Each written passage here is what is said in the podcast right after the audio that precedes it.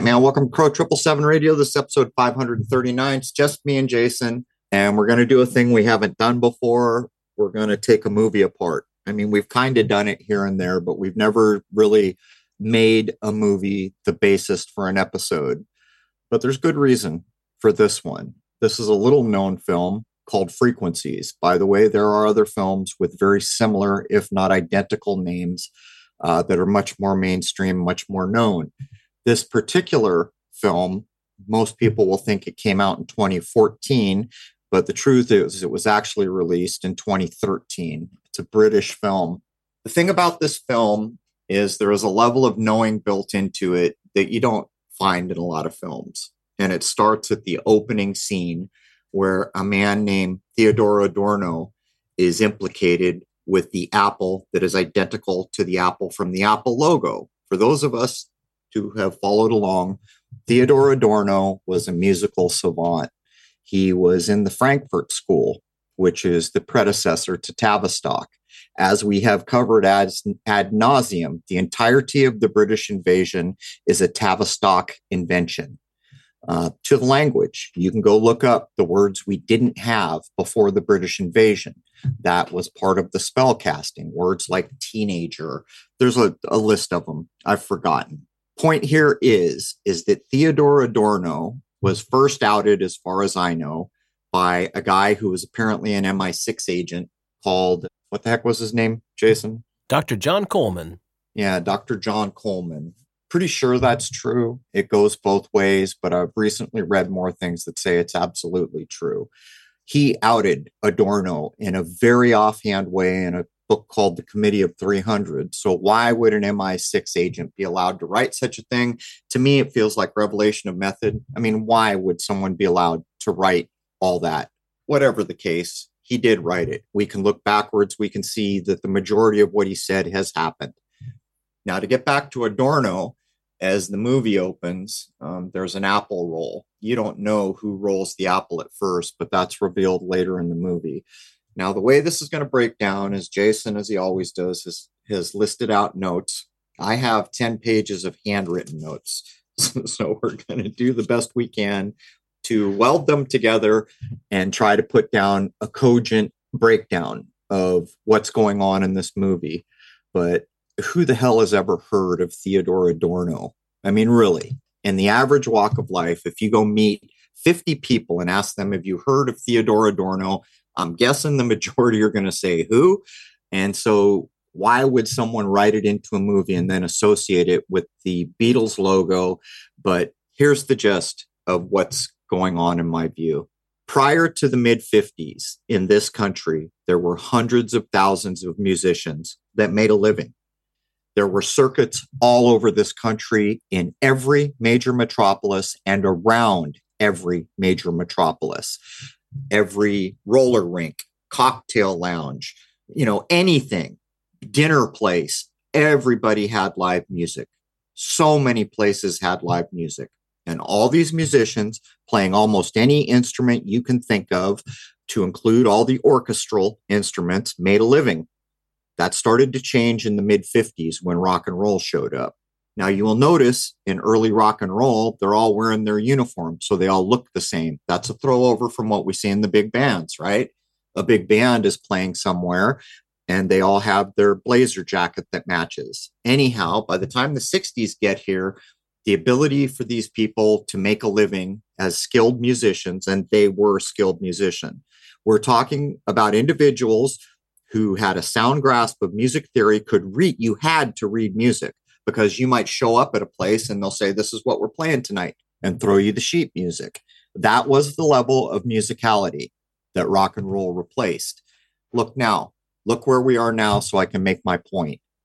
What was done is places like Tavistock used music because the entire world listens to music. And in a higher minded era where there is complex orchestral music things like Mozart, Bach, and Beethoven. By the way, Mozart will play prominently in the movie we're about to break down in a big deal way, by the way. They knew that if they took that higher minded music and began to lower it and lower it and lower it, human consciousness would go with it. It's a bit like bread and circus, you know, watching sports. If you haven't figured out that sports is a rigged put up, I don't know what to tell you. Do you think the NBA allows it to play out any which way it will? No, they know damn well if this team and this team aren't in the playoffs, no one's going to watch. It is all rigged. That's a fact, whether you want to accept it or not. Now, for the music, we have reached a point now, they have lowered it so much that a very talented musician who's about my age named Rick Beato on YouTube, who is like one of the few people I ever take time in a month to go check out because of his musical skill level, which is astounding, by the way. Perfect pitch, pick up, listen to a song and play it and break it down and explain the music theory behind it he will show you that the top 10 songs off Spotify right now, some of the melodies have two notes. There are no musical changes. Many of them have no melody, no harmony. This is where we've come to. And this was by design. And the reason was to lower human consciousness. And the reason for lowering human consciousness is look around. Someone's trying to take over the world right now. And if you lower human consciousness, I guess their plan is that it, that becomes a little easier. Anyhow, there's my big mouthful, Jason. Do you want to add anything before we jump into this?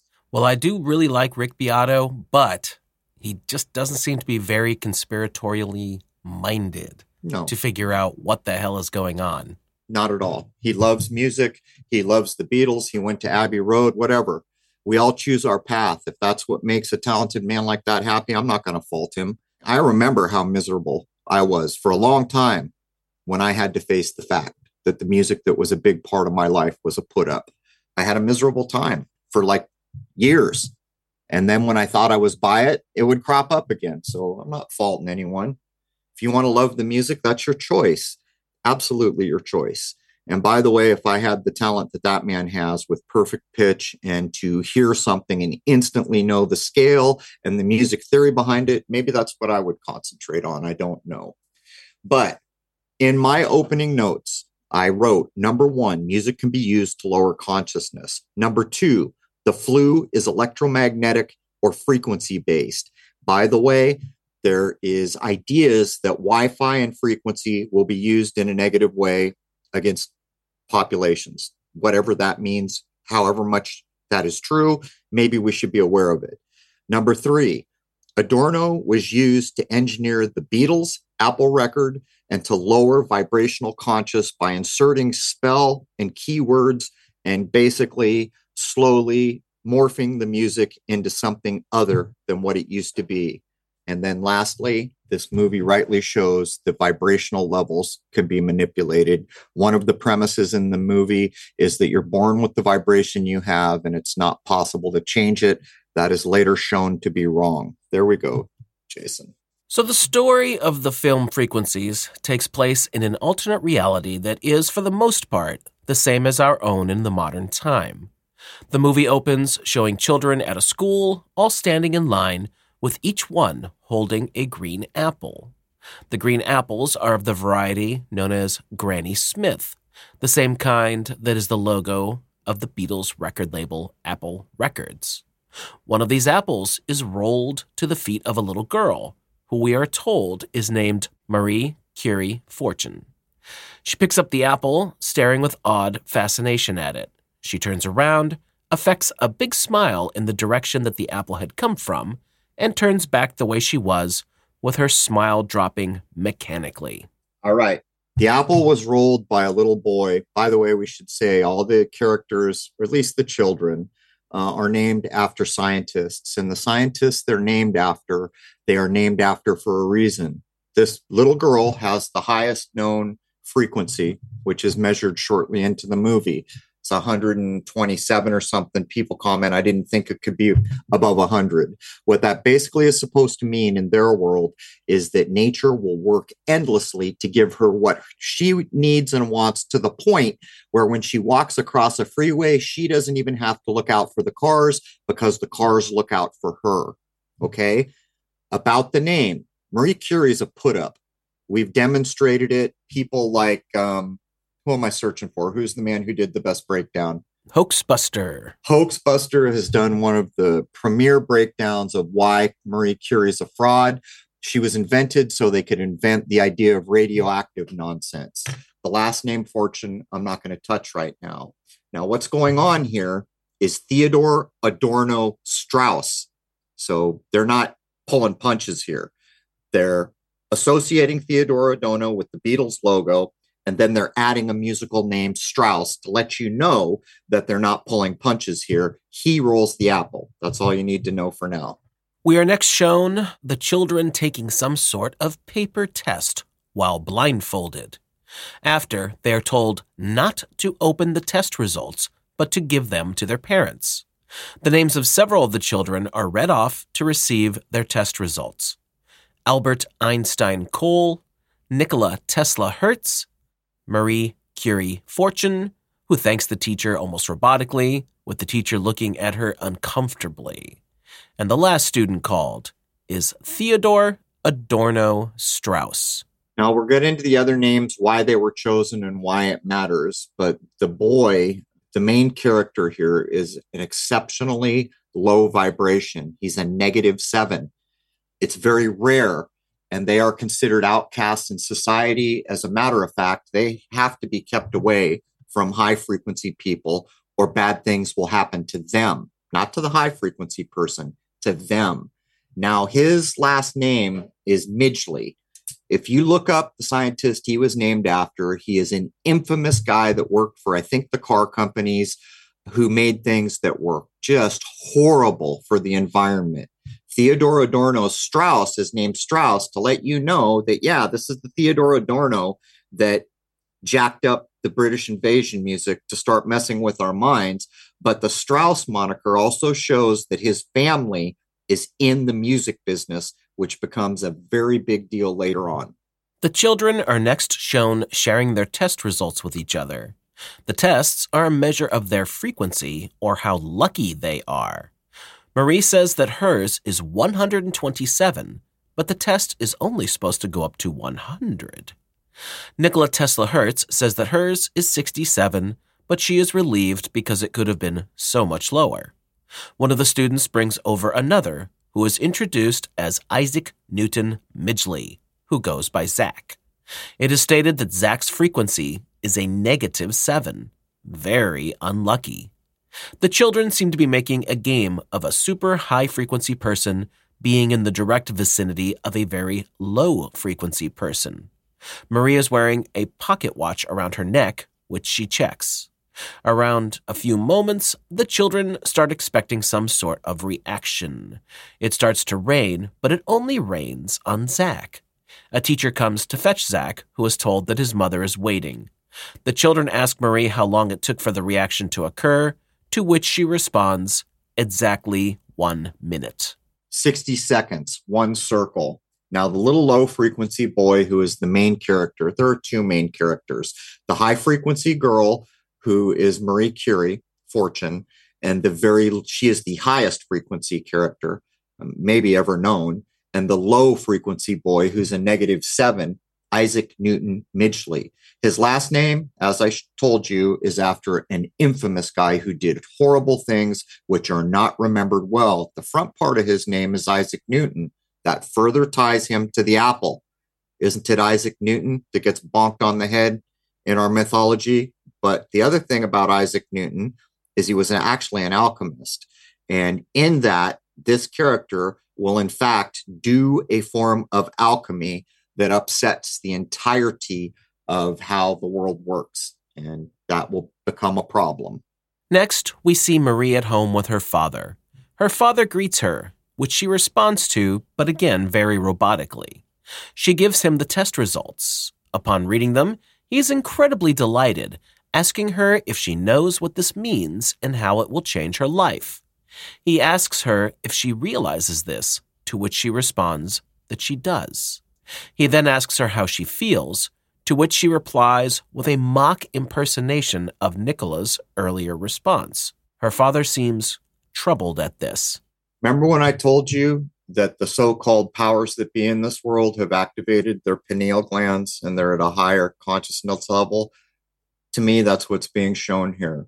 This girl is off the scales, highest frequency that a human being can be, maybe the highest ever measured, or certainly among the highest ever measured. Literally, when she goes out, she knows that every person, every mechanical thing, every aspect of nature will work to give her what she wants or needs. Now, here's the trade to have that good fortune, her empathy is gone. She even says things like, I'm not connected to myself. Every time you see me laugh, smile, it's an act. I do not love my family. There is no empathy in this higher vibrational reality. And that's an important point when you begin to look at what's going on. How many times have you seen some ridiculously horrid thing done, even like chemtrails? Who the hell does this? Who sprays heavy metals into the air? That not just we have to breathe and use, but all the trees and the animals. Who does that? My idea would be that probably a person without much empathy does a thing like that. But let's move along.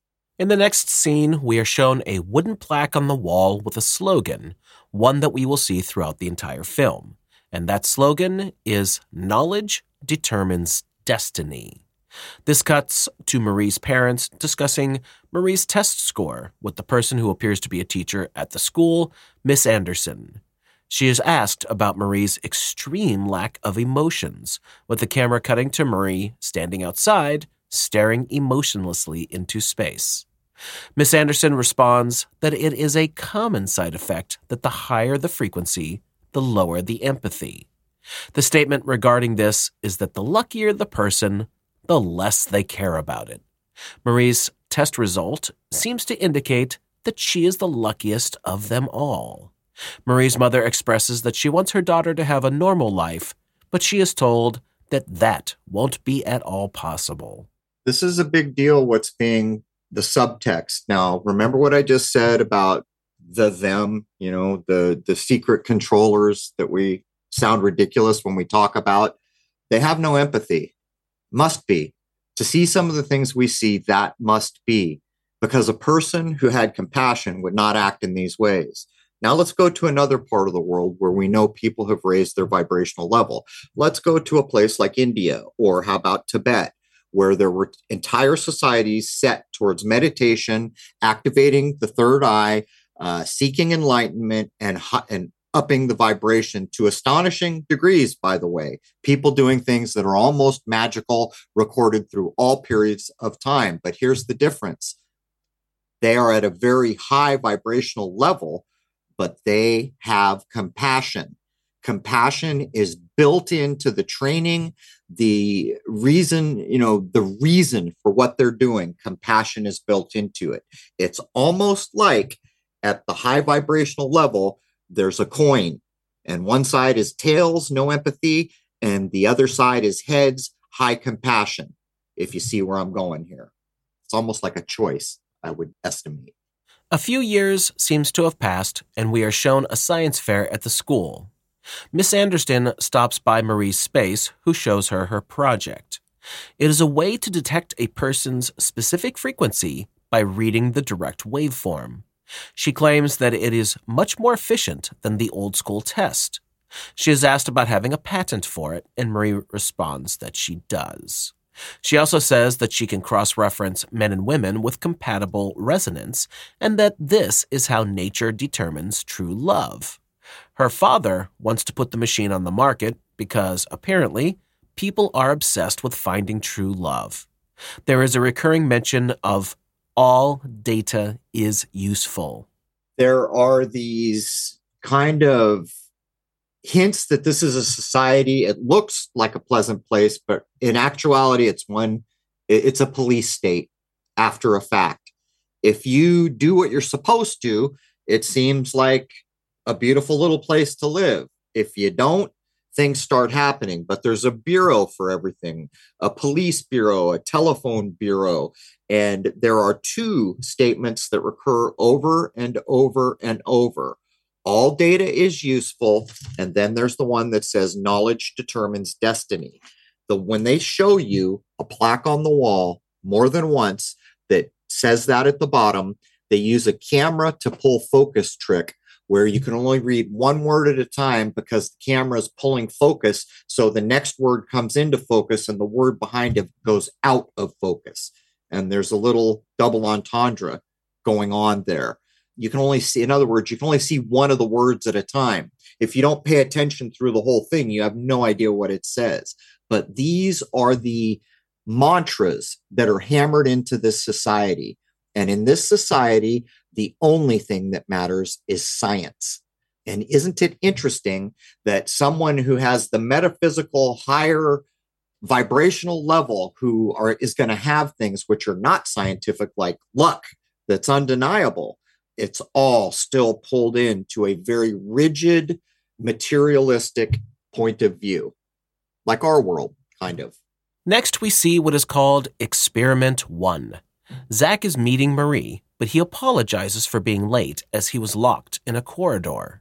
Marie finds this interesting and checks the watch that she wears around her neck.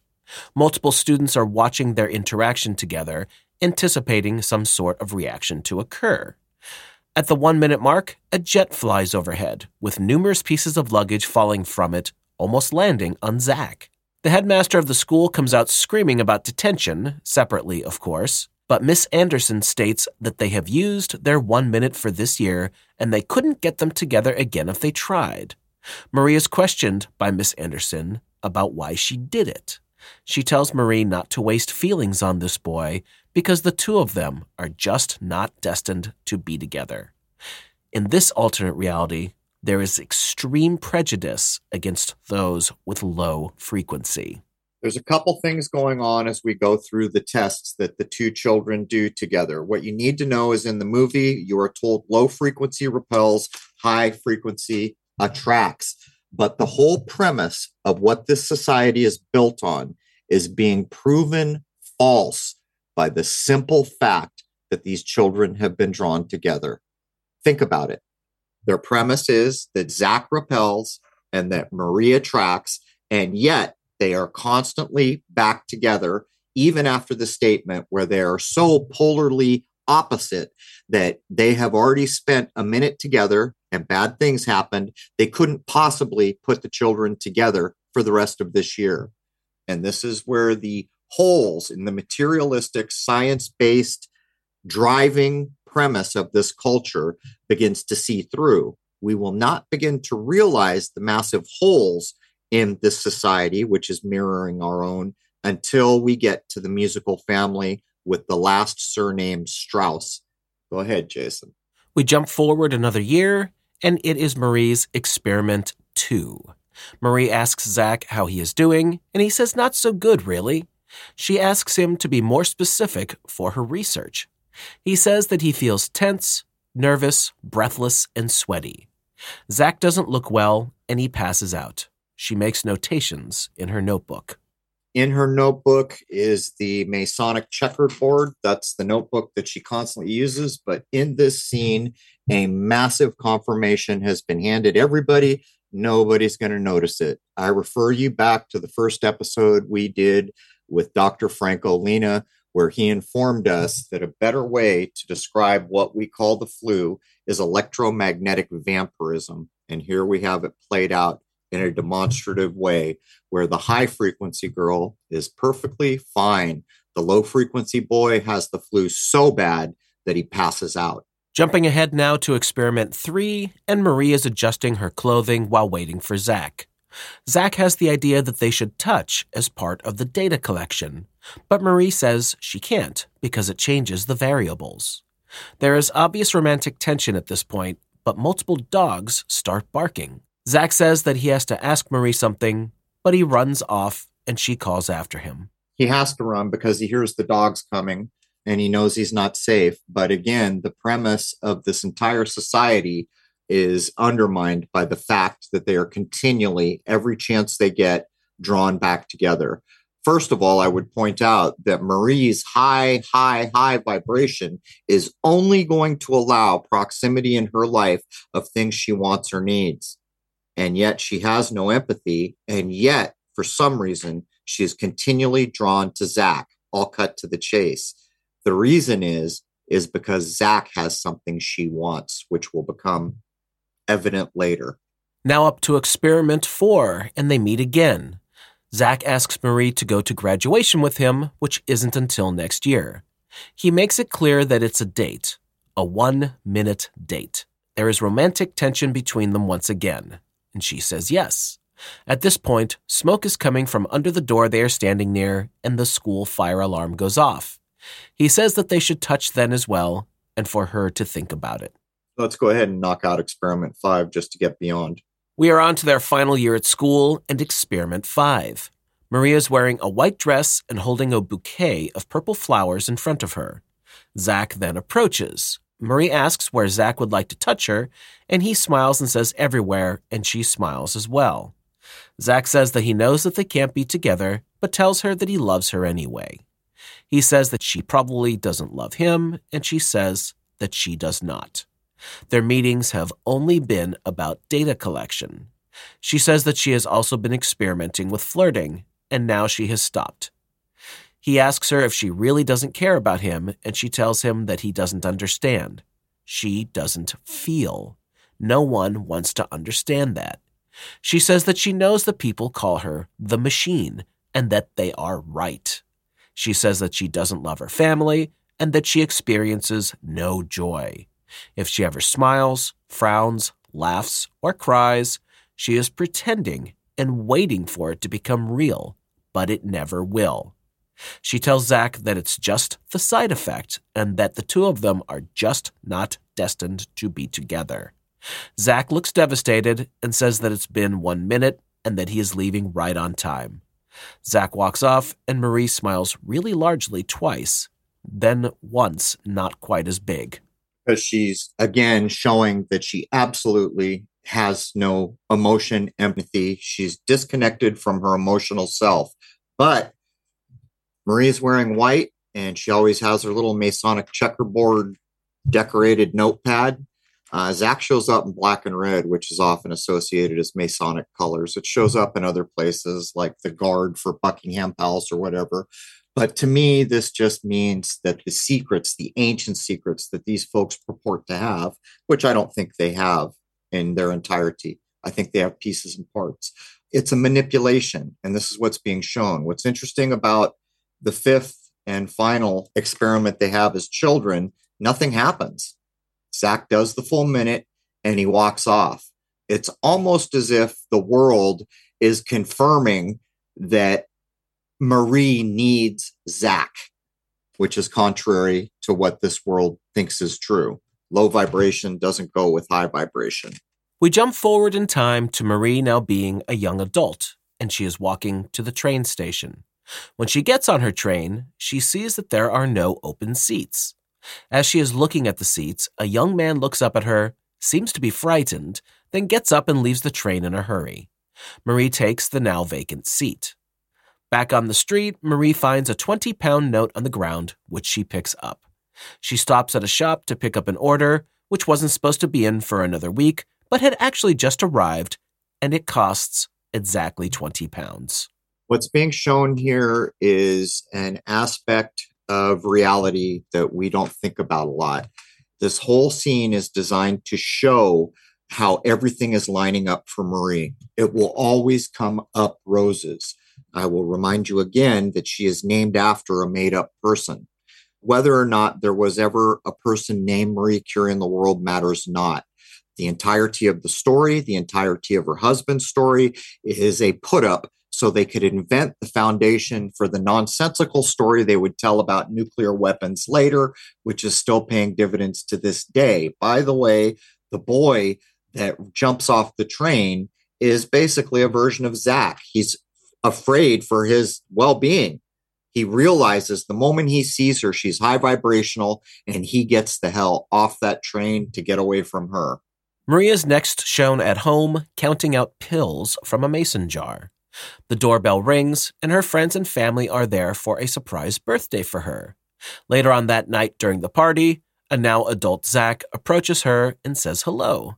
They have small talk, but the conversation comes to the fact that Marie is still the machine. Marie asks why he is there, and he responds, to continue the experiment. He points out that a minute has transpired and that things have changed for him, even if they haven't for her, and for her to meet him tomorrow at the train shop. A few moments after Zach departs, a planter falls onto the spot where he had been. Couple things. I'll let people put together why the train idea is big. And by the word, you know, the words have meaning. That's part of it. You can train somebody, right? The point I'm going to make here is this is years later. They were children. Last time Zach showed up in the red and black, he shows up in red and black again this time. Took me a while to consider what was going on with Marie taking the pills. Why would she be taking pills? She's the luckiest person in the world. I think what's going on there is they were trying to give her pills to give her emotion. I think that's what's actually going on. The reason I think that is because nature pulls Zach back into her life because she wants nothing more than to have emotions. That is what she wants. And that is why nature keeps bringing Zach back into her vicinity, even though it could cost Zach his life, basically. The next day they meet. Marie had just checked her watch as Zach sits down, putting his mobile phone next to him. Marie asks if he is expecting a call, and Zach answers that yes, he is. Marie seems a bit confused and asks how Zach lasted more than a minute. Zach tells Marie that he changed his frequency. Marie is bluntly surprised that Zach, a low frequency, was able to come up with a method of changing a person's frequency. Zach tells Marie that what they know about frequency is wrong, otherwise, they would never have met.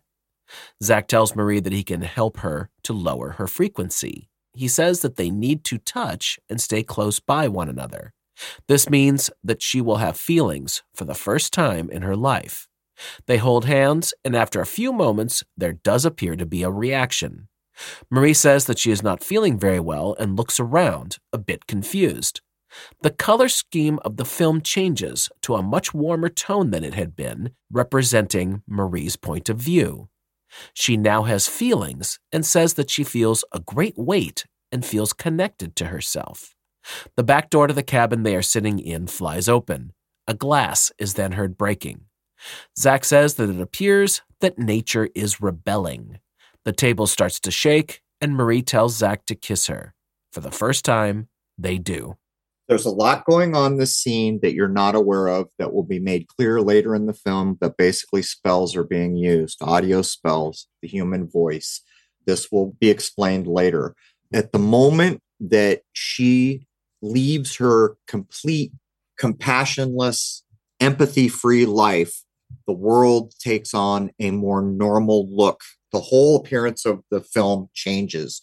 In other words, the entirety of her reality has changed almost in a way like she had all the luck in the world, but she could only experience 50% of nature. There was a wall, a brick wall in nature that her experience, the way things appeared, how she felt, she was completely separated from it.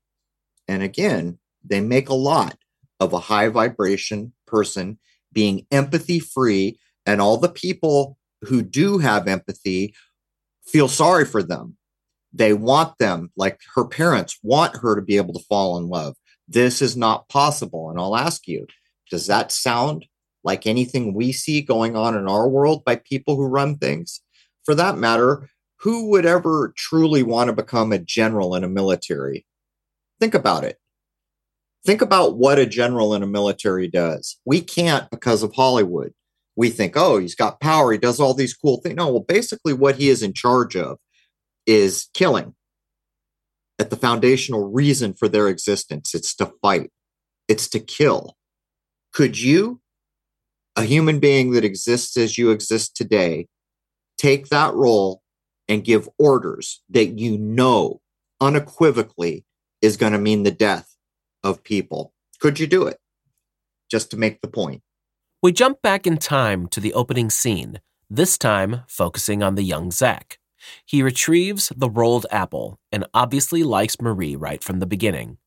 Next, we see Zach's mother meeting with Miss Anderson, who suggests that Zach be placed in a special school to help deal with his lack of potential due to his abnormally low frequency.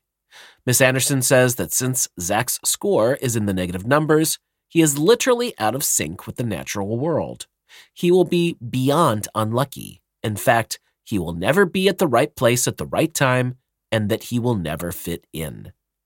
Zach has been watching Marie outside the window, who is standing with a blank expression. Miss Anderson says that he doesn't belong at that school, which we now find out is for highly intelligent children. Zach is a genius, just like the other students, but Miss Anderson says that he is surrounded by prodigies. Zach is asked if he really wants to be there. He looks at Marie out the window again and says that yes, he does. We cut to a classroom where Zach is seated, watching Marie through a window while she is in another classroom. She then looks blankly at him. There are a few things that I should have mentioned it before we left last scene. If you pay attention to the audio track, there's like a Tibetan singing bowl almost every time Zach and Marie come together, proving the frequency idea. When they sit down in the train shop in the previous scene, uh, she's wearing an earring that has like a cymatic design on it. But this is not the most important of scenes. He's just basically stating that he doesn't want to go to a special school. The reason he's treated as if he was mentally deficient is simply because his vibrational level is low. And he is a genius, absolutely a genius. We are now at Theodore Adorno Strauss's house with Zach ringing the doorbell. Theo's father answers the door and brings him inside. They walk into a room with a baby grand piano with music composition papers scattered around everywhere. They sit at the piano, and Theo's father asks Zach if he plays. Zach answers that people like him have a problem with rhythm. Theo's father says that everybody can play something. You just need heart, soul, and a little imagination. Zach is told to play any three notes for any length in any order. Theo's father plays full chords of those full notes, then looks back to Zach. They begin going back and forth, with Zach playing what seems to be chaotic nonsense. However, Theo's father is able to make a beautiful melody from it each time. They then start playing together, with Zach contributing notes that somehow fit with the melodies being played. It is during this exchange that we find out that Zach's high intellect allows him to see patterns. Also, uh, this is Theodore Adorno Strauss's father we're talking about here. He is from an ancient family. This ancient family is musically based. And I'll cut to the chase right now. What they know is the secret.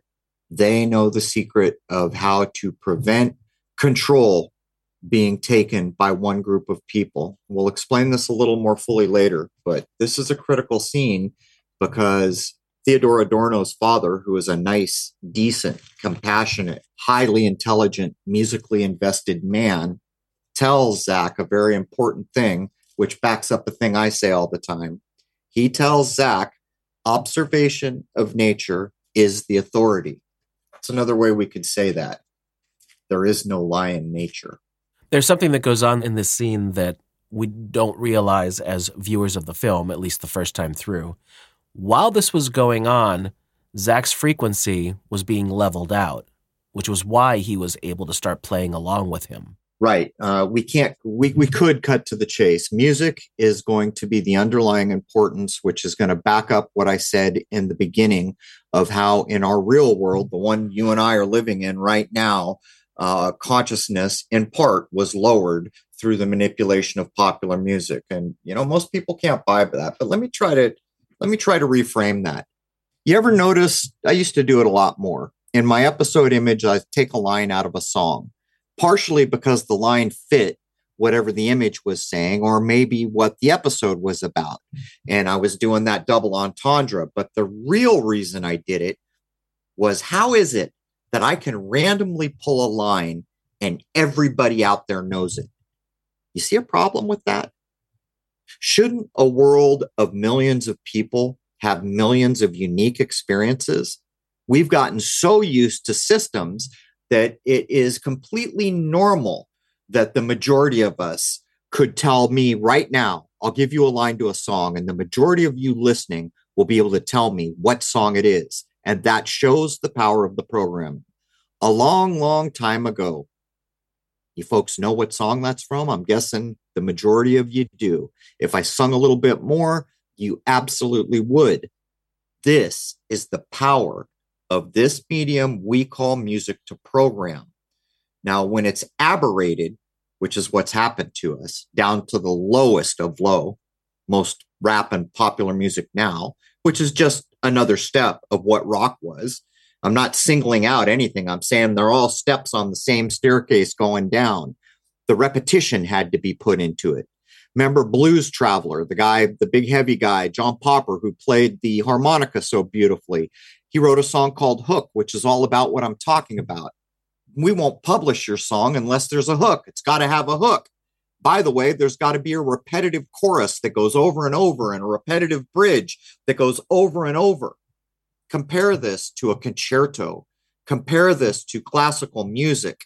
The complexity is not in the same building. It's not even in the same state for crying out loud. And when we leave rock and roll and we start getting into hair rock and roll, it becomes something else, like a carbon copy of itself. And it keeps going until we get into the 90s area where we do punk rock. A version of punk rock is brought up over again, a little more sophisticated, maybe. And in the background, there's other kinds of music coming, like rap and hip hop and all these genres of that form of music which is designed by the very same people that designed the rock and roll. Same plan going on to lower human consciousness. Recently, I learned that the very same interests that own rap recording and distribution apparently have a huge stake in prisons. How's that possible? Do you see what's going on? How the music is publishing ideas and mindsets that help keep the presence full? it singles out. How can we say things like Black Lives Matter when segments are being singled out, unabashedly singled out and treated in a different way than the majority? And yet we're we're fine with it. We just act like this is just the way things are. The whole point I'm trying to make is to see what's happened with music. You really have to detach yourself and go a thousand miles up and look back down and forget what you love, what you like, what you grew up with, the accusation of this music is worse than all that out the window. Point is, is if I say this to you right now, everybody knows it because everyone's heard the same thing. And she's buying a stairway to heaven. Think about it. Anyhow. Well, bye bye, Miss American Pie. Took my Chevy the levee, the levee was dry, and the three men that I admire most and by the way, the entirety of that song, which was the first reference I made that everyone immediately recognized because we've all heard the same thing for 30 years, 40 years, is everything in that song is pointing to the underhanded, one sided, controlled nature of music the day the music died. Hint, hint, hint. Next, we see young Zach and young Theo discussing the very low and very high frequencies of Zach and Marie.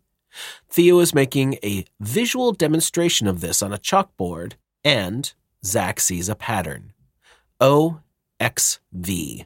All right. I'll let everyone. Do you see what's being buried there? What's the name of this movie? Frequencies. When they're in the train station, I kind of hinted that he's using his voice to cast spells, or what's the equivalent of a spell. It's really not, it's science, but we would consider it spells. OXV. See what's going on there? It's just the shuffling of the Latin word vox, which means voice, which is the key to this ancient art, alchemical art that Zach has rediscovered and which is going to cause quite a bit of trouble. We jump back to the science fair, and Zach is being dressed down by Miss Anderson for not being ready. Her dislike and utter contempt for him is readily apparent. Miss Anderson moves on to Theo's project. Zach sees Marie and is awestruck with her as usual, and she smiles and waves to him. Theo's experiment is about predictions. Miss Anderson does not accept this, but then events do unfold, for the most part, as Theo stated they would.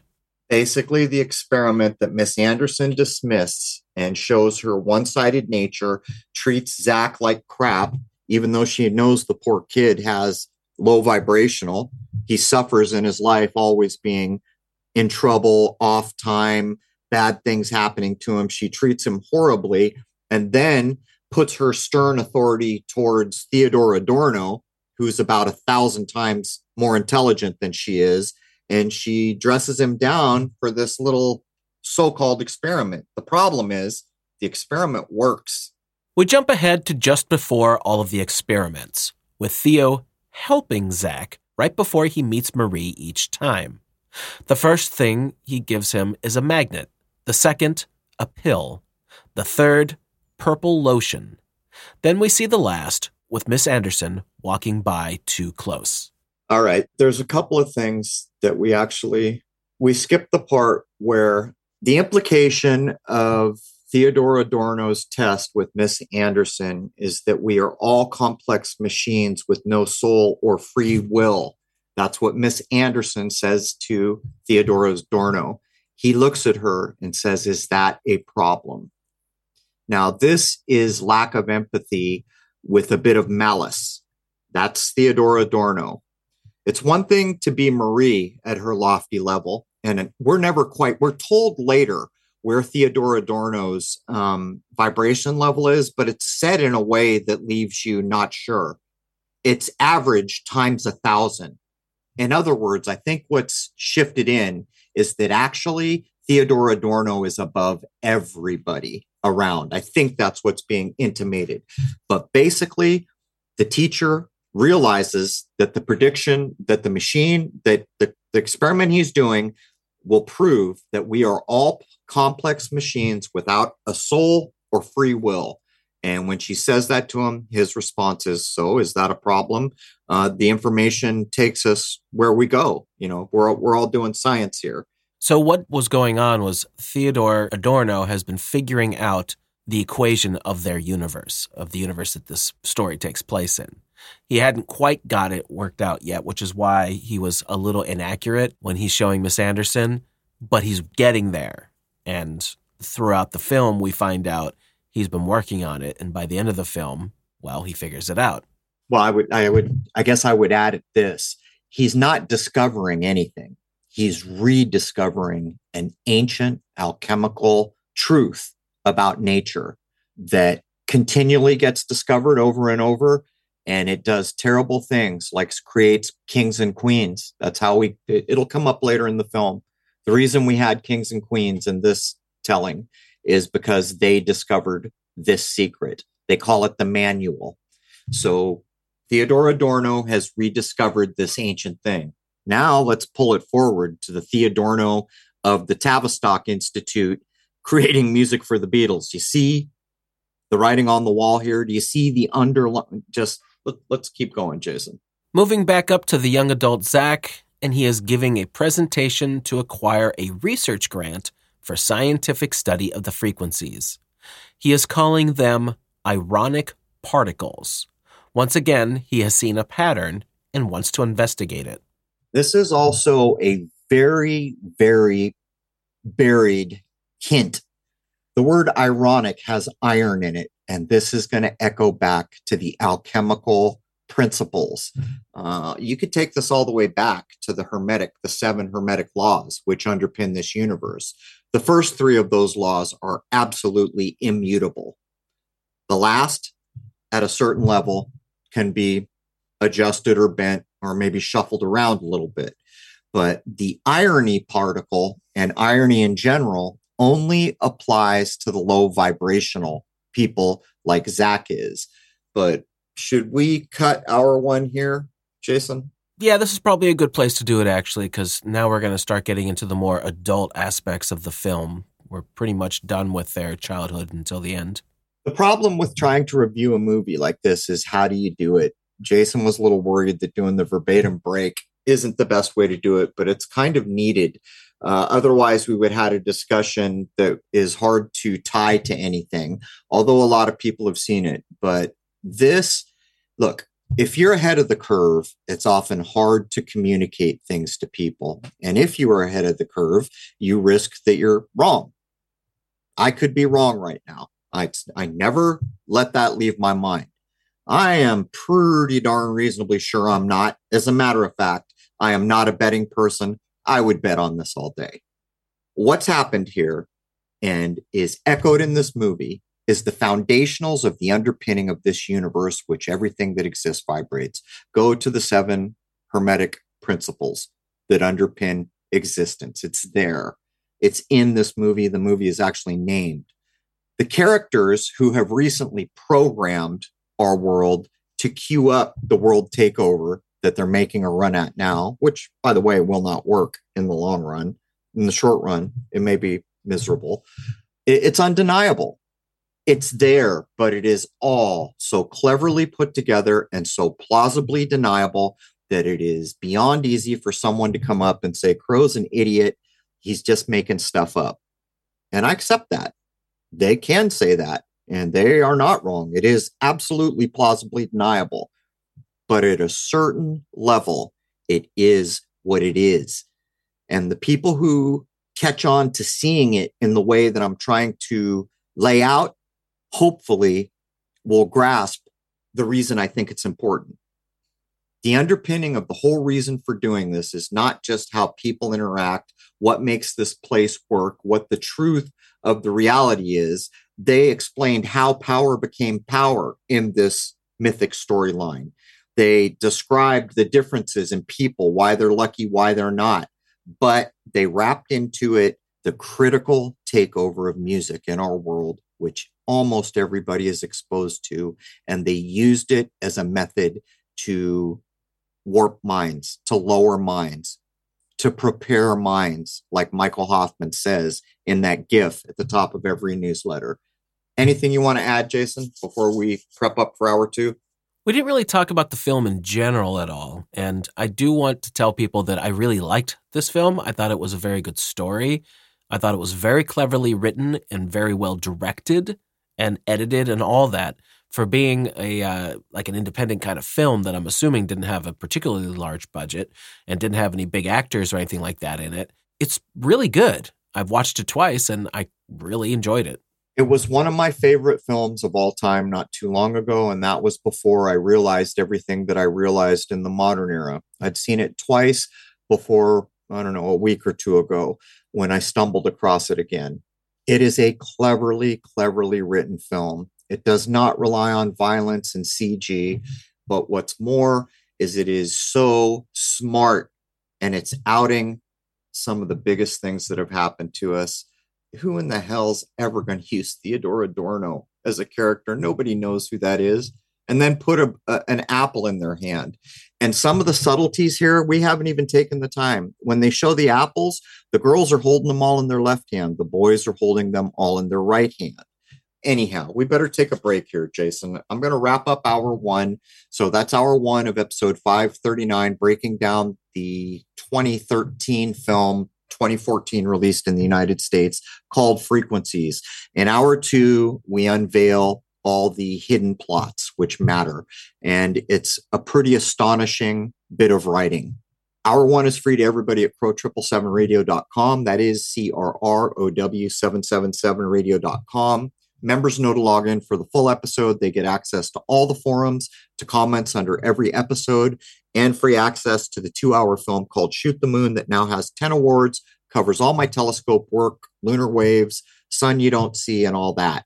With that, we're going to prep up, and I'd like to wish you all a happy, healthy, and higher minded new era. I hope to see you logged in as a member for hour two. There it is, man. Cheers.